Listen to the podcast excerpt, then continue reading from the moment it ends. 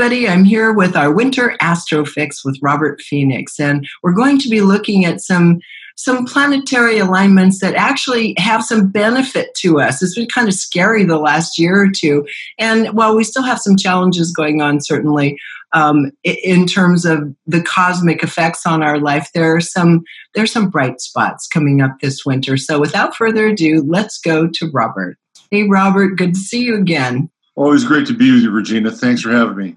Nice background, brand new. You you keep moving them around. You're trying to get just the right feel. I can see I, it. I, I, I, think I have found the the right tableau to represent.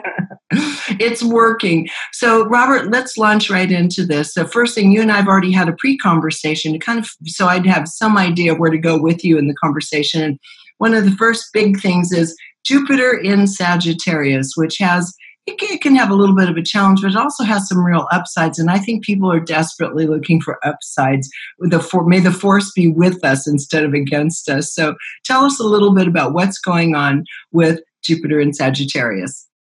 Yeah, you know, in order to understand Jupiter in Sagittarius, I think we have to just go back a little bit and um, revisit Jupiter in Scorpio because there's a real intelligence behind astrology and the progression of the signs. So for the past year, we've had Jupiter and Scorpio, and Jupiter expands into you know fairly uh, dark, forbidden, intense areas in Scorpio, and there's there was a lot of um, I would say introspection that was taking place in 2017, uh, unearthing of kind of you know really dark psychological matters. You know, a lot of the hashtag Me Too stuff came up under Jupiter and Scorpio. Some of the child stuff and child trafficking came up under Jupiter and Scorpio. And, you know, when we go through a Scorpio phase, we're reformatting. You know, we're going through a, a very deep and profound transformational process. And that transformational process, at some point, it congeals, right? It, it stops being a transformational process. And we get to the end of something. And, and that's where Sagittarius comes into play Sagittarius allows us to make sense of what we've just gone through at a much higher level. Okay, so when somebody has, let's say, a, a religious experience, um, it could take certainly be in that kind of scorpionic realm where things shift and transform. And then they have to come out of that experience with some sort of blueprint or some kind of plan or something that that gives a, a voice to this experience. This is where Sagittarius comes into play. And so when we have Jupiter and Sagittarius, we're in a phase now where we've moved out of Jupiter and Scorpio, and whatever it is that we've learned, whatever it is that we've extracted, both on a personal and on a social level, you know, we want to create something that's bigger, something that gives meaning to our experience. That's the nature of Jupiter and Sagittarius. So that can actually be really helpful. Can I just insert one thing about Jupiter and Scorpio? I mean, Jupiter is generally thought to be a benevolent planet, right? And Jupiter and Scorpio can also mean you, your finances can go well alongside these revelations and challenges. And I just have to say, uh, having some planets in Scorpio, that last year was both the most difficult on a kind of a personally challenging level with issues surrounding you know our family um, it was, on the other hand, an incredibly prosperous year uh, in terms of bringing business uh, possibilities together and finances and so forth. So it was a double edged sword and it was in extreme. So I think I really got the Jupiter and Scorpio experience. yeah, I think, yeah, well, absolutely. It plays a big role in your chart. You're a Scorpio. And then, you know, you and I were talking about um, a book that you're getting ready to publish. Yes, that's right which is right in alignment with Jupiter and Sagittarius, which rules publishing. Jupiter is going to go into your eighth house, which is other people's money. So, you know, I think your prosperity is going to continue to be on a roll here. Yeah, I just bring that up because it's kind of a validation of the light and the, the heavy and the light side of Jupiter from someone who was Scorpio. So now we're getting out of Scorpio, we're moving to Sag. So let's look at what the potentials are in Sag for everybody. Well, the potential for everybody with Jupiter and Sagittarius is to have a much more expanded view of their life, um, their role in the universe, um, in the sort of the grand scheme of things.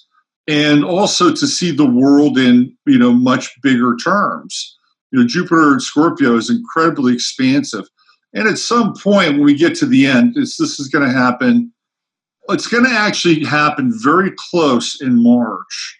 You know, Jupiter goes from basically zero to 24 degrees, so it has a, a pretty um, sort of uh, deep impact in our lives because every sign has 30 degrees and Jupiter gets to 24 degrees in March, which means it's going to be just three degrees off the galactic center, right? Which is really kind of interesting.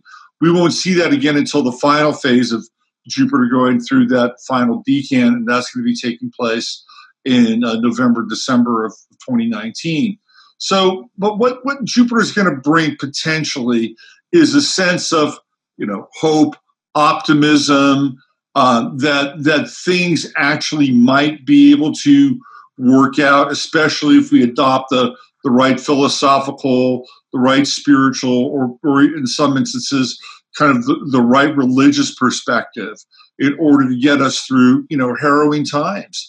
This is a really powerful time for people to uh, exercise their faith muscles because that's when Jupiter and Sagittarius really kicks in. And this is, you know, we've been through a time where our faith in a lot of our institutions has, has been dramatically challenged. And Jupiter and Sagittarius can kind of bring some expansion into that area. You know, the other thing that Jupiter and Sagittarius is really good for, this is along the lines of faith, is to get out, right? Get out of your small little world, get out of your small little ruts, meet with people from different cultures, different countries, different backgrounds, get out into nature, put your cell phone down. You know go to a, a, a, coffee house or a bar where where people don't use cell phones. Strike up conversations.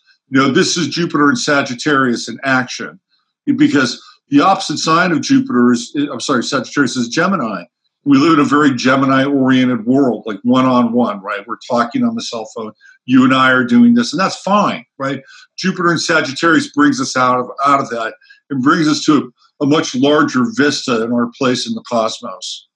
So far, it sounds like a total breath of fresh air. Is what I think. What everybody's hoping to hear is that there is uh, some cosmic assistance, um, a little bit of light shining in on it here. So good, yay! Get outdoors, be authentic, truth to power, uh, right? All of it.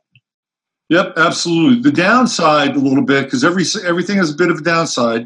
You know, when we talk about astrology, even when Jupiter's in its own sign, or Sagittarius is represented by its own planet here, uh, is that sometimes when we get into Sagittarius, there's such a sense of self righteousness. Oh, that, yes. That, that, you know, people, well, I know the truth. This is true, you know, and it can, it can be, you know, borderline kind of, you know, jingoistic. And there are times when Sagittarian, uh, Sagittarian energy can kind of bleed into bigotry. And that's sort of the downside with Jupiter Sagittarius, because Jupiter brings us more of something. Yes, it's benevolent, but it also increases the potential yes. for whatever sign it's in. So I think that's something that you know you know we'll we'll see over uh, 20, 2019. The other thing that I, you know, and you and I didn't quite go over this, but it really came to you know kind of seep back into my consciousness especially when we get into the Jupiter Neptune squares, which are going to be a big part of, of this winter and moving through 2019, is that there's going to be this energy where people are looking for savior type figures. You know, so there's this potential for, you know, this kind of undercurrent of messianic energy in 2019. So just keep your eye on that, whether it's somebody who runs a group, uh, somebody who is uh, in the media, somebody who represents a certain religion or belief or faith. Uh, this is the year where you're going to see some of those figures emerge. Well, I have to say on that note, um, I received an email recently from someone, um, I'm sure very well intentioned person, who had a particular guru that's being put out there right now. And they asked if I would be interested in interviewing them, obviously, to promote their presence on earth as the one and only, right? And I said, you know, that's not my bag. I do not support gurus in general. I support self development, self reflection, authenticity.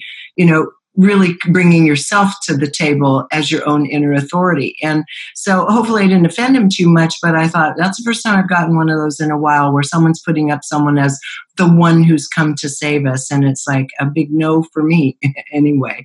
So thanks for bringing that up so we know not to be vulnerable to those kinds of messages. Yeah, yeah. There are some good people out there, but we still we have to learn to have our own discretion and listen to ourselves now. Right. I mean, I, I think the the real message of the Aquarian age is that we're all each other's teachers. Yes. I mean, that's really sort of the distillation of it. Absolutely. And, and there's and, nothing there's nothing wrong with that at all. So No, nothing wrong with it at all. We just have to take it on and really learn those skills for ourselves. So we're not so vulnerable in the future to the hoodwinking that's gone on en masse you know that's brought us to the situation we're in right now. Okay on that okay the next one we have written down here is january 24th there's not exactly a grand trine but there is something similar to a grand trine between jupiter mars and venus. And what what is that going to mean to us?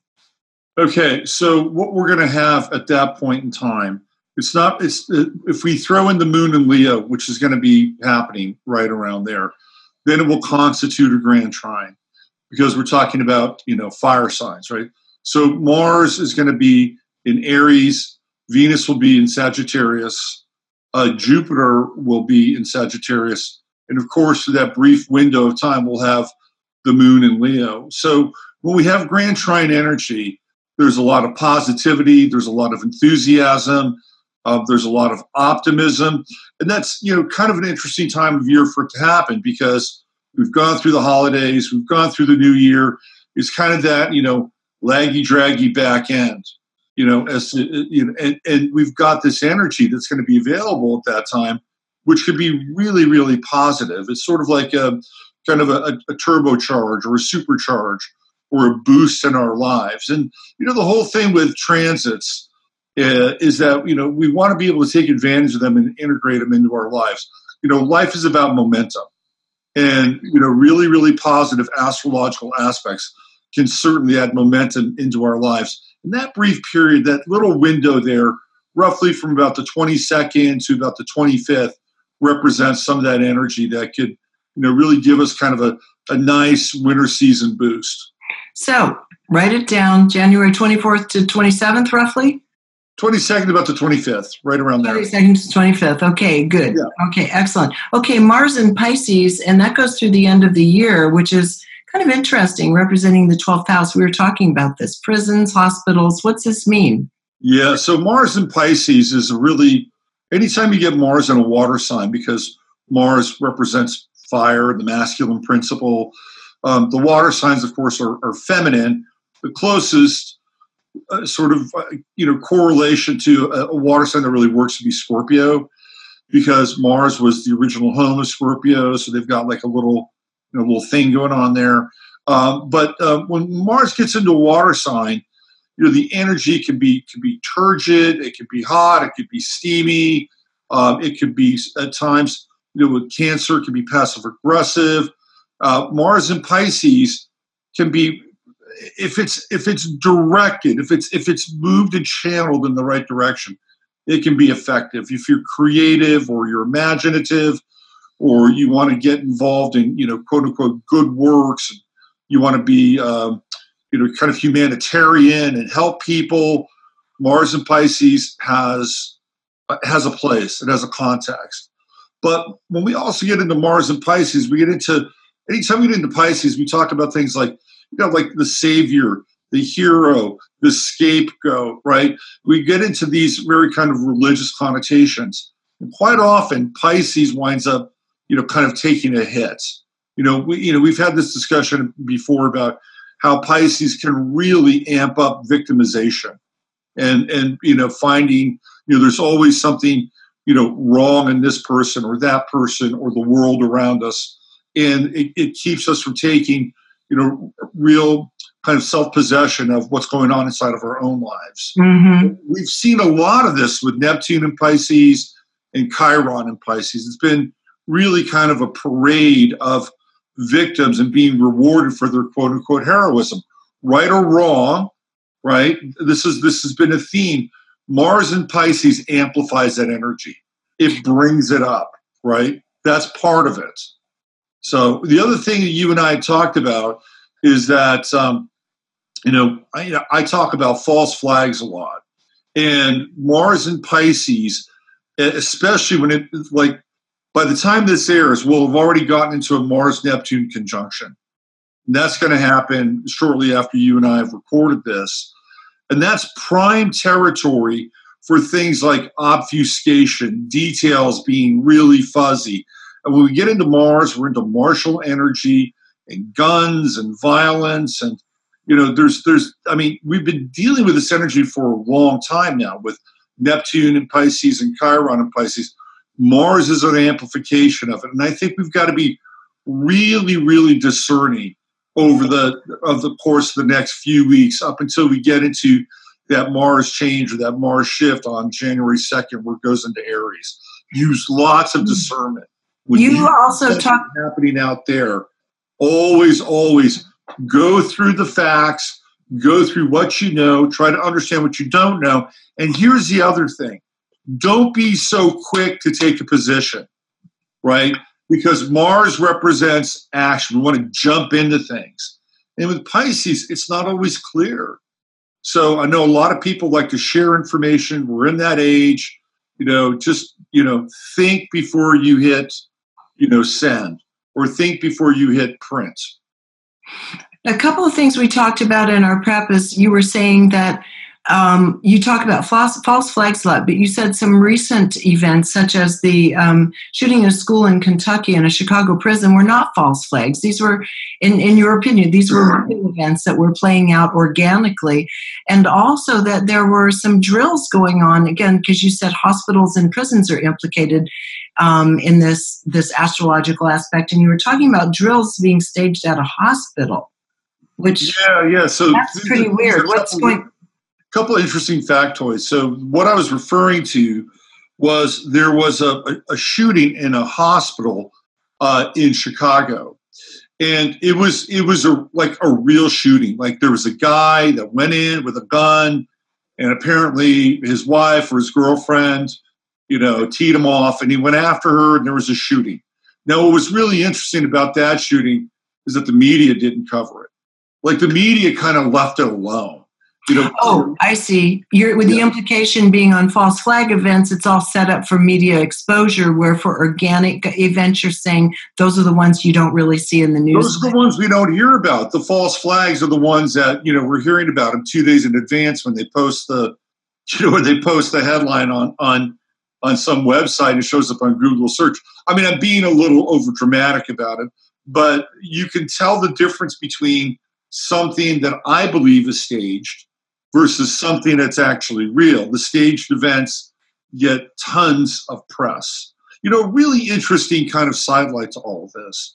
So we had this event um, right after the um, the midterms, which took place in this synagogue in in uh, Pittsburgh. Right, mm-hmm. these people were killed.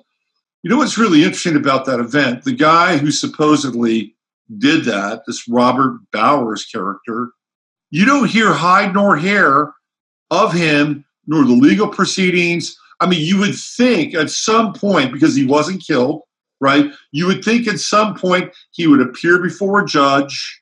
He, there would be some kind of video document or record that he had done this.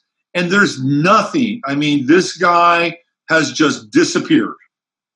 Okay, now that that is interesting because normally you do see quite a media circus around these things. I want to bring up just another point of view, though. Um, I just happened to be reading a feature article on what's happening as a result result of Trump and the circus around Trump. What's happening to the news networks?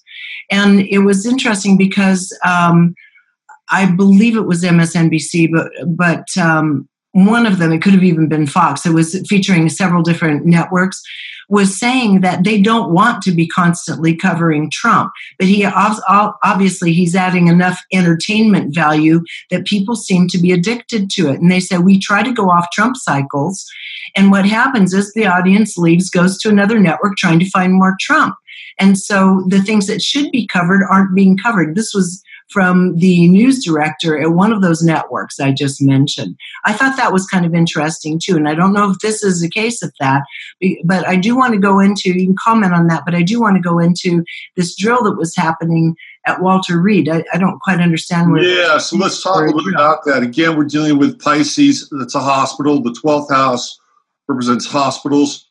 Uh, let's see, what else? Hospitals, nightclubs, uh, sanitariums, halfway houses, anything, prisons, anything that we don't see, right? Or we don't go to. It's not part of our kind of daily affairs. It's a 12th house kind of experience. So last week there was this weird, like live shooter drill. So we have Mars again, you know, guns, violence, live shooter drill at Walter Reed, which is a pretty significant hospital yeah. in Bethesda, Maryland. And people were locked down. You know, they were, you know, they were, you know, doing their, you know, cowering sort of, you know, posture or whatever they do. But one of the thing, one of the things that made this a bit different was that there was a congressman inside that hospital at that time. This guy by the name of Dutch Ruppersberger, who's a Democrat from Maryland. I guess he was getting some sort of a checkup so all of a sudden, this live shooter experience happens. And it was kind of a big deal. I mean, there were cop cars everywhere. And I don't know whether it got just simply triggered and was an accident or whether it was really kind of a live drill about to happen or something was going to take place. And then they found out that a U.S. congressman was inside of that building. I don't know what the story with that was but it's really, really weird. And it was a total Mercury retrograde moment, number one. And number two, dealing with Mars and Pisces. Right. So, Just exemplifying that dynamic you're talking about, about hidden institutions in this kind of intersection with violence or potential violence. Yeah.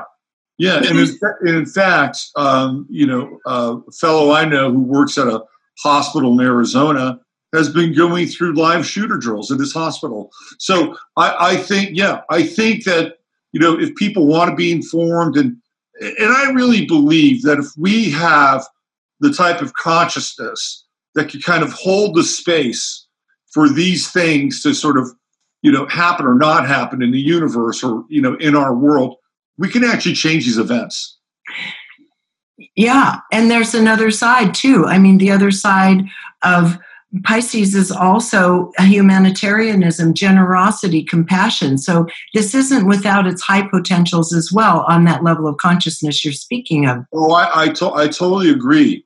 And again, if we bring it back to the personal with Mars and Pisces, if you're creative, if you're imaginative, um, if you if you really want to actively practice some compassion and some empathy, even forgiveness in your life, Mars and Pisces can be can be quite good. And again, by the time this airs, we'll have been past this Mars Neptune conjunction, um, which is which will be very interesting to witness over the course of the next few days.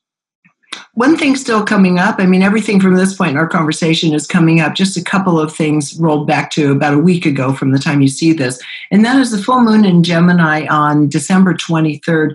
And you say this is going to make us feel closer to one another. This is another one of those kind of feel good, bright light moments. Yeah, it's going to happen on the 21st. So it's interesting, you know, 12 21, we're going to get that full moon in Gemini. Um, actually, it's going to be, I take that back. It's going to be, this my bad it's going to be a full moon in Cancer, not full moon in Gemini. Okay. So full moon is going to be a full moon in Cancer, and uh, yes, it does have the power to bring us back into sort of a, a place of more connectedness, and you know, this it, we're in a big Cancerian cycle right now, and the Cancerian cycle is is. I mean, we could talk about a little bit if you want. We've got the true node in Cancer. You know, we're starting off. Well, we're going to have this full moon in Cancer and those Cancerian values are, are the things that connect us. They, they bring us a sense of family and emotional content and security and, you know, continuity, consistency into the future as well. Yeah, I mean, it's interesting because again, um, I'm just noticing I take stock of things in my own life and look at look around me to see how this reflects in the world. And I stumbled across another one of these magazines uh, at Whole Foods, and it was called Mary Jane's Farm. And I thought, how retro is that? I've got to check it out. Um, I picked it up, and it was just the the sweetest, uh, very a couple very powerful women women involved. They've been involved in legislation and um, progressing into healthier realms of organics, the, the dairy industry, the, the, farming industries, and so forth. And they, uh, this one woman, Mary Jane Butters, took over a, a mill, a grain mill, and started offering these in, incredible organic heirloom grains and such. But the thing is, it's kind of down home things you can do at home to bring forth a better kind of health mentally, emotionally, and spiritually, physically as well, a health profile for you and for your family if you choose to kind of go there. So I showed it to a group of women I was with the other day, and they all immediately resonated with it. And I would not have guessed that at least half of them would have. And I thought, it's interesting. We're all looking for something real that we can sink our teeth into and have positive effect through. Yeah, absolutely. Um, you know, you know, there's this interesting correlation right now in the cycle that we're in, in what uh, how uh, Strauss and Howe talk about as the fourth turning, and in the fourth turning, there's this collapse of these external structures, and we've kind of reached this sort of this zenith, and we're headed down on the other side of this, you know, sort of peak experience. Mm-hmm. So these these structures that have supported us, whether they're you know corporate or government or whatever they are they're collapsing. I mean whether whether it's positive or negative you could see something like you know sears collapsing. I mean that's yeah. part of kind of what we're talking about. But on the other hand there there's an opportunity and strauss and howe talk about this as a return to the local or return you know and that's local politics you know more main street. You know this is right up the alley you know what, what you were talking about with this magazine and um, so we're, we're entering into a phase now with the True Node in Cancer, where over the next year and a half, we're, we're going to begin to explore and integrate more of that energy, which I think is you know really important and, and essential as the South Node goes into or will be in Capricorn, and those Capricornian institutions begin to decline. Here, I'll give you an example. It's not always about the United States. There are other countries in this world and I, I don't know if you're following what's taking place in France with the rise in fuel costs and yes. you know these the, the yellow vests and so forth, right? The French have a very strong. They may not. The French may not necessarily uh, uh, be the you know world beaters per se, but they have a very strong relationship to their culture. They have a very strong relationship to to being to being French, and I think based on what's happened uh, to France over the last, say, 10 years, and not just France, but other countries in Western Europe, they're, they're, they're, they're oversaturated with this kind of, you know, force feeding of international uh, politics, international identity. And in fact, as we speak today, there are nations in Western Europe that are going to boycott the UN's charter meeting on their migrant compact. Okay. This is mm-hmm. really important. Now, if you look at what's happening in France, just yesterday, Macron was um, in front of a group of elite French firefighters, and they all turned their back on him. And this is this is really, in a lot of ways, quite shocking because Europe is also a country that's steeped in protocol and tradition. And when you do something like that, that's a big deal. That is the true node in cancer, making its its its its feelings uh, or its its emanations felt in the collective, and we're seeing that again with these countries in Europe who are not they're going to boycott this migrant compact. This is this is truly because the UN and these international bodies represent Capricorn, and their power is diminishing whether we understand it or not, whether we you know can perceive it or not, their power is diminishing, and there's a real tidal shift taking place. So keep your eyes yeah. on it. It seems like yeah, it seems like the the long-term effects of globalization are starting to overwhelm people and overwhelm cultures overwhelm individuals to the extent that they're starting to reject everything in hand and this has this has you know extended consequences both good and bad. But you can certainly understand where it's coming from especially as you say when this kind of force feeding of international um, doctrines and such is, are are happening across the board where people think no i just kind of want to relax. I just i just want to know my neighbors again. You know there's a lot of that going on. And um, it'll be interesting to see where it all lands because, of course, you want to have a, a, desired outcome where you're going to respect and honor as many human beings as you possibly can and give each other a leg up in life. And at the same time, you want to be able to feel your home, your family, your town, and your own culture as well. And how do you merge that? You know, in a peaceful way. Right now, it's not a peaceful merging, is what I'm seeing. No, it's it's not. And you know, I mean, at the risk of getting all Jupiter and Sagittarius here, I mean, what the analogy would be, you know, we're dealing, and I don't want to, I don't want to make kind of this analogy, you know, in a insensitive kind of way, but we deal with pathogens all the time in our bodies, mm-hmm. right? And when we're healthy, you know, we can deal with foreign bodies coming into our body. We can assimilate them, deal with them, whatever. But when we're not healthy and we're in an environment where we're flooded with something, our bodies break down. You know, we can't assimilate, you know, whatever it is that we're taking in, and we have we have reactions, right? This is a biological. So countries are having a biological reaction to what's taking place inside of their borders because it's happening too fast, too swiftly, you know they don't have you know systems set up. They're not healthy in terms of their own economic output. And so what what all these countries in western europe and even to some extent here are going through is a healing crisis. Right. They're going through a healing crisis. And their immediate response is what happens? Well if you're sick you don't want to go outside. You want to stay away from other people Number one, because you don't want other people to get what you have, but you might pick up something else because your body's down. So what we're seeing now is this reaction. And it's kind of like the human body. It's all taking place now in Western Europe. Interesting.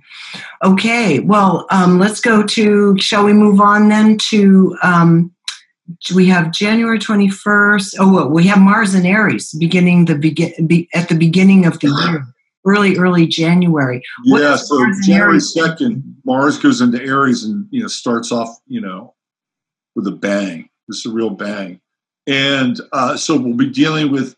I mean, it's it's good. I mean, it's good energy at the beginning of the year. I mean, it's not you know. So it's like let's get going. Let's make things happen. So if you are a person that is kind of synced up with the Gregorian calendar, and you see the new year as an opportunity to do something new, do something different, start start a project, follow through on an idea. Mars and Aries couldn't be better, right? It's great energy to start the year. Know? means there's actually some momentum if you decide to do a gym membership on January 1st. You might very athletic. You probably yeah, wait till wait till the second. You don't want to get in there in that 29 devices, but unless you're doing a swimming membership. But, uh, yeah, no. If you want to follow through in the gym membership at the beginning of the year, Mars and Aries be, would be terrific. Of course, we get into Mars and Aries. You know, we'll also look at things like you know violence statistics previous year. And you know it's a hot energy. It's a hot yeah. energy starting to starting the year off. So you know i tend to like to like to look at things from a positive perspective. And i think that's a good way to you know kickstart initiate your own personal year. I like it. Okay january 21st mars saturn square. Yeah so um you know even though we're going to have a lot of this you know can do, make it happen, pioneering, uh, tap into the will, Mars energy. When it squares against Saturn, it's a it's a grind because Mars says, "I want to do this, want to make it happen," but Saturn, who's represented by supervisors, bosses, people that run things, fathers, presidents, governments, say no. Right? That's the nature of a Mars Saturn square. So, on an individual level, that's a period where we're all going to go through this. We're all going to go through some level of, you know, we're ramped up, we're moving. You want to keep the energy moving at the beginning of the year. What you have to do with the Mars Saturn square is you have to slow down a little bit. You know, you can't you can't force and slam through it. How long does it last, Robert? How long? Um, it's, brief, it's, brief, We got you know just a couple days. Okay, good. Yeah, Mar- Mars transits generally last about four to five days, so roughly about a week going in and a week, you know, five days going in and five days going out. From a bigger perspective, from a collective perspective, that's interesting because you know we're dealing with a lot of Saturnian, Capricornian energy now, and we will be, you know, for roughly the next, you know, two years when we have Saturn and Capricorn and Pluto and Capricorn. Mars and Aries is a pushback. Okay. Mars Aries says, you know, we've kind of had enough, right? So, you know, from a high level, from a governmental level, from a corporate level, you know, that's that's like a major, hey, you know, back off, you know, and it could be something along the lines of, you know, at some point, you know, people will be tired of this Mueller investigation. At some point, unless they really come up with hardcore evidence, like that would be a Mars Saturn hardcore pushback. Or, yeah, right now it looks like they're the closest they've come to it. So certainly the interest has peaked at this time. But you're right; it's going to have to consolidate at some point. Right, and, and that's just one example. You know, there could be others. Saturn almost always represents the president, right? So it could be another, you know, hardcore pushback um, against Trump. Mm-hmm. So, so that's on a collective level. There's real impatience with these Saturnian kinds of entities in our lives. That's about it's about five days in, five days going out. Okay, how about the solar eclipse, January 6th, Capricorn? Yeah, that's a really, really interesting solar eclipse. Um, and the reason why it's interesting is because number one, it starts off the eclipse cycle for this year. Number two, it's the eclipse is going to be conjunct Saturn. Now, I went back a long time to find a solar eclipse that was conjunct Saturn. And I had to go back all the way to the year 1666. 666, mm-hmm. right? This is the last time that we had this solar eclipse Saturn conjunction. And I thought to myself, well, this is interesting. Like, you know, at that, you know, and, and in the year 1666, that's when that, uh, what's his name? Uh, Sabbatai Zvi, who at that point was um, sort of the, uh, this kind of, you know, very, very powerful um, uh, Talmudic and um, what's the word I'm looking for? Uh, Kabbalistic figure at that time. And he was basically crowned like the the Messiah or the world savior in 1666. So that's the last time we had this conjunction. It's going to be very interesting to see what happens um, during this eclipse from a social level, from a personal level. You know, eclipses always bring in some very, very interesting energy and have faded kinds of moments. And, you know, when we're dealing with Capricorn, again, we're dealing with our government, we're dealing with corporations, we're dealing with big money in the economy. So it's going to be a very interesting event to watch. This is going to happen in Trump's fifth house. That's where he has his children. And one of his kids, Donald Trump Jr., happens to be a Capricorn. So, you know, we might see some very interesting things coming out around Donald Trump Jr. right around that time. Yeah, that's already starting to happen. So that would not be a surprise. Um, what about Uranus direct January 7th? It's you say it's the last time it's going to be in Aries going into Taurus, meaning this has to do with our, our environment, our physical environment. Right. So this finally caps off the seven year run that Uranus was in Aries, starting in 2011. Now, this past year, we did see it go into Taurus briefly, and then, of course, it went retrograde over the last couple of months. And as soon as it went retrograde and went right back into uh, right back into Aries, we had the fires in California you know, which was sudden, immediate, you know, extremely hot. Um, you know, that's we, that's a whole other rabbit hole we can get into. But you know, this is what happened during Uranus and Aries. Now it's going to go direct again. Or it's going to go direct and then move back into Taurus.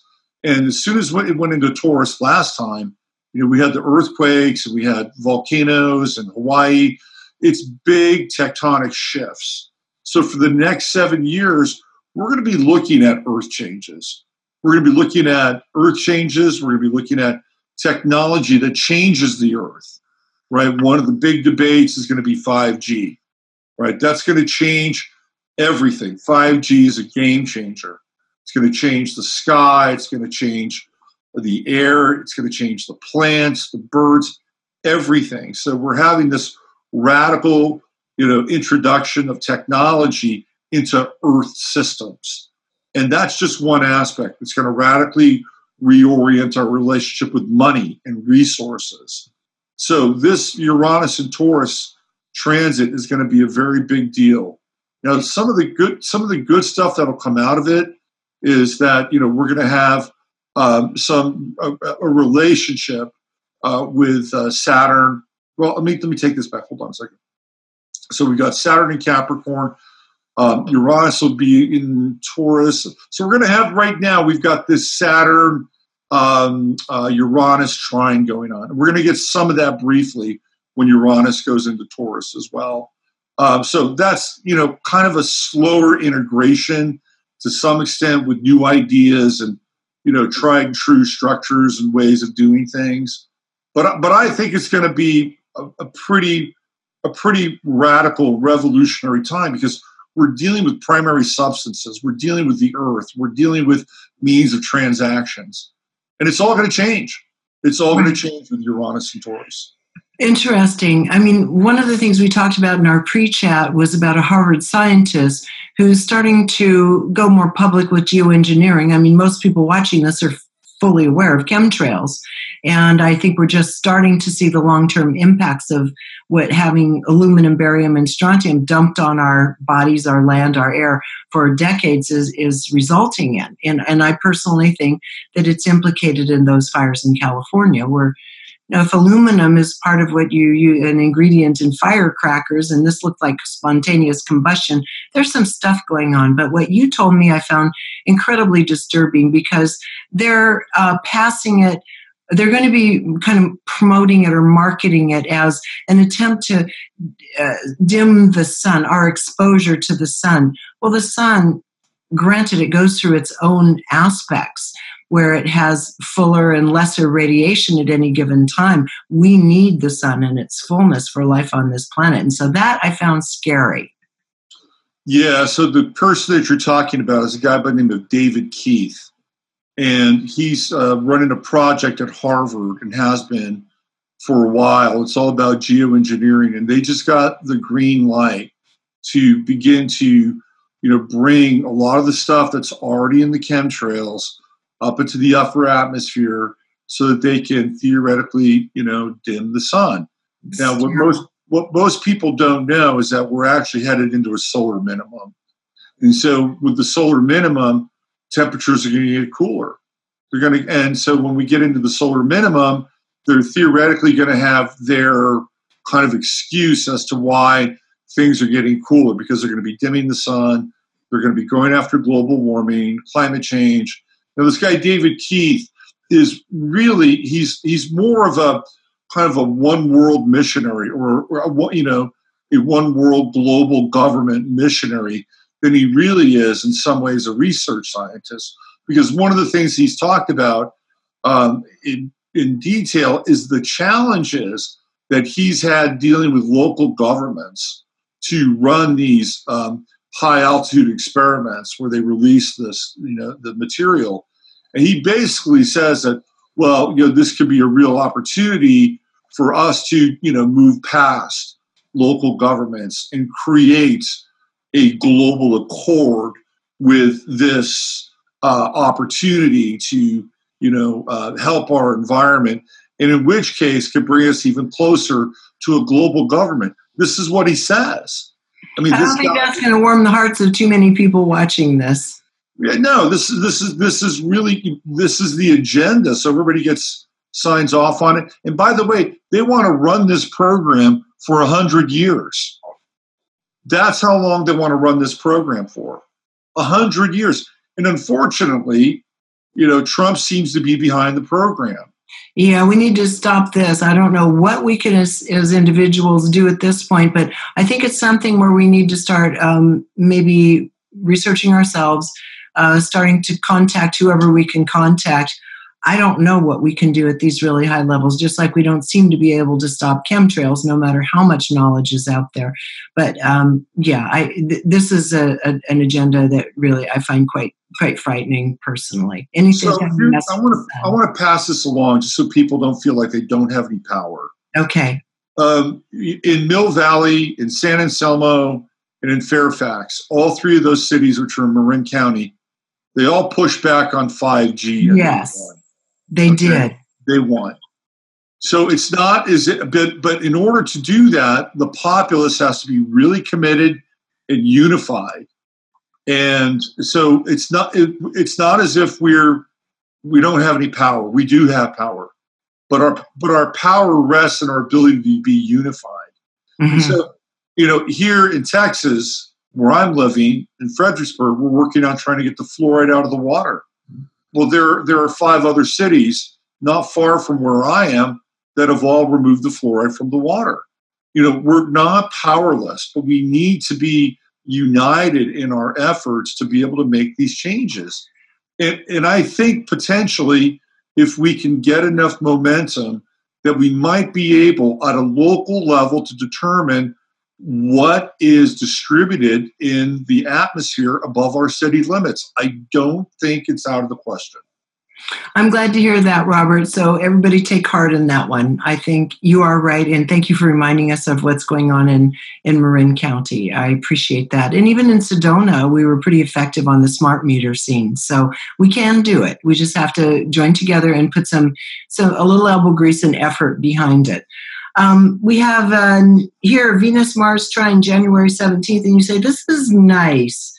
Truth abounds, relationships, and love. Again, another one of these uh, breaths of fresh air this winter. yeah, I mean, that's that's again, it's a really brief energy.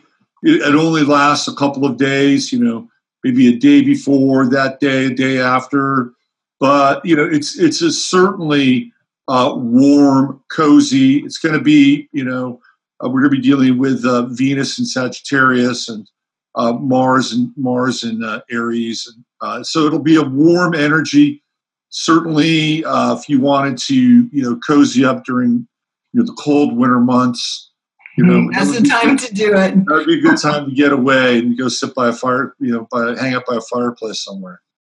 Well, it looks like shortly after that, there's a lunar eclipse, January 20th, 21st. Uh, a little more exposed, we'll feel a little more exposed and vulnerable during that period of time. Any quick comment before we move on um, to this January 24th, 5th, and 6th, Mars, Venus, Jupiter trine um, party? Let's have a good time. yeah, yeah, yeah. So the lunar eclipse. Um, yeah, that's going to be an interesting eclipse because you know when the moon is eclipsed, we feel exposed on some level and vulnerable on an emotional level. Um, and it's also a way for us to, to kind of look at ourselves and look at you know where we're hiding out emotionally or you know where we can grow. And it's not necessarily um, it, you know it's I don't think eclipses are bad, by the way. I think eclipse, you know, I want to take the negative connotation out of eclipses, but they can be life changing and they can be life changing in very powerful ways. You know, I think eclipses are quite shamanic mm-hmm. and they allow us to um, deal with moments in our lives that, that can almost be faded in certain instances. You know, with eclipses, some people will feel nothing and other people will experience them very dramatically so when we get into a lunar eclipse, it's around our emotions, um, it's around how we're feeling, it's around mothers, maternity, and I would say in general, a sense of nurturing and bonding. And we might be seeing like areas in our in our life or in the world in general where it's not happening, where it's not working, where there's a real disconnect. And it might be we might see some stark examples of that during that time. Okay, let's move on to Mars, Venus, Jupiter trine, January 24th, 25th, 26th. You say this is a time to have fun, So a lot's right. happening around that period. Yeah, that, that's what we were talking about with that that yes. moon and Leo aspect, right? Yes. That's a great time. The Mars Uranus Venus Grand Trine, which happens on the first of February, that's a very interesting Grand Trine because um, you know that's that's when we're dealing with the ability to uh, again sort of liven things up, take advantage, take a risk, uh, you know, form new partnerships, you know, you know, connect with new people, and it's very, very spontaneous. And one of the things in our culture that I think we've sort of lost touch with is kind of this potential for spontaneity and magic and connection. And uh, I think very briefly, starting off with, you know, that uh, that first day in February, um, I think there's some real potential, because we're going to be in Aquarius at that point in time too. We're going to be moving out of the Capricorn energies, so it's more connected, collective, friend-oriented, social, right? So that's actually re- a really positive time to to break out, branch out, and you know have have some new some some new energy coming into your life. I think you also said when we were talking, this is a great time for the expression of creativity uh, anything new, right? Yeah, anything new, anything you want to like, you know, if you've got an idea, if you've got a project, if you've got something that you really want to, you know, give birth to, right around that time in um, in February, the first first day in February, there's a lot of really electric, enthusiastic, encouraging energy to start start something new. Yep. Excellent. So now we move on in February to the 22nd, and it says Venus Pluto conjunction, sextile Mercury and Pluto, basically very intense. Shadows come out, but we're actually able to come together and talk about it. Give us more detail on that. Yeah, so again, we're dealing with Capricorn energy because we have Pluto in Capricorn. And Venus will represent our relationship to these these Capricornian entities. That's number one, right? Venus represents relationship. So we're going to be looking at the power that these entities have in our lives, whether they're corporations or judges or politicians, you know, or parents to some extent. You know, it's a very, very kind of deep, intense, you know, look at our bond. You know, because in in, one way, it, you know, like you know, people think, well, less government would be great. You know, less corporations would be great. You know, I mean, on some level, that sounds good and makes a lot of sense. But when you really get into it and start to pull things apart, we realize that we're sort of bonded with these things at a certain level and that and that we can't always throw the baby out with the bathwater. Mm-hmm. When we get into a Venus Pluto conjunction, it creates a very intense dialogue with these um, ideas and these energies and these entities. And out of it, theoretically, can come some form of transformation. On a personal level, when we deal with Venus Pluto conjunction, it has to do with relationship and perhaps the compulsive or the obsessive components that our relationships have, or the programs that we've had with relationships in our lives, and always feeling like we need to be in a relationship, or you know, we have to have a relationship to make our life work. Well, the Venus Pluto conjunction you know begins to bring other kinds of energies into that dialogue and we transform our nature and our relationship with relationship potentially during that time now the sextile with mercury mercury will be in pisces at that time and that allows us to move into things with a sense of intuition with a sense of you know feeling something out and being able to kind of know what the next step is or you know understand what we need to do on a non-intellectual level because Pisces isn't really it's not really an intellectual sign. It's more of a feeling sign. Mm-hmm. so that sextile with Mercury brings in some energy that is you know sort of non-verbal. Uh, it is more empathic um, it's it's certainly you know more geared towards a spiritually oriented kind of focus or result so it's an interesting mix. And during that time, again, you know, this is, you know, the 20, the 22 days are really interesting on calendars because they represent the sort of this, this peak and this height of energy. You know, 22 is a master number. So when we have a major aspect, when I think this is kind of a major aspect, on a 22 day, it's a pivotal day, and there's a lot of there's a lot of change that can take place during that day. Sounds powerful. Um, if we can, if we understand that in advance, we can actually really squeeze the most out of it. And what I like about this particular forecast is that it, it, it is punctuated with a lot of opportunity for connection, for becoming authentic, for standing up for ourselves.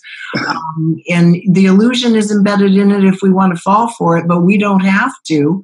And at the same time, alongside it, we're still in a bit of a violent phase as well. So, any final thoughts to kind of wrap up the winter of 2019? Yeah, I mean, one of the things that, that, that I didn't touch on a lot is that we talked about it a little bit with that kind of the messianic program, and we're going to have Jupiter squaring uh, Neptune for a lot of you know this you know fairly early part of this winter phase, right? Once we once we get into February, um, latter part of February, Jupiter sort of moves beyond Neptune. But basically, from the beginning of January through the, the, the end of February, we're going to get into that Jupiter Neptune square. And that's an energy that can be really, it can be really hopeful on some level, but you also have to be very clear about what your hope is being built on and based on. Yeah. So, so it's, it, it, it's, it's, you know, it could be, you know, tilting at windmills energy. It can be, you know, it could sound and look really great on the surface you know, don't fall for a quick fix. You know, you know, this is a this is I think one of the maxims of the Jupiter Neptune square. This is the first two months. Don't fall for the quick fix. If it looks too good and sounds too good, it pro- probably is too good. But I'd say by and large, this this winter will have some energy that's associated with it that gives us more of a sense of buoyancy and more of a sense of being able to handle things at a higher level that if we're willing to switch on our higher mind and all these things that we've learned, right? Because we've been in a learning process for decades now.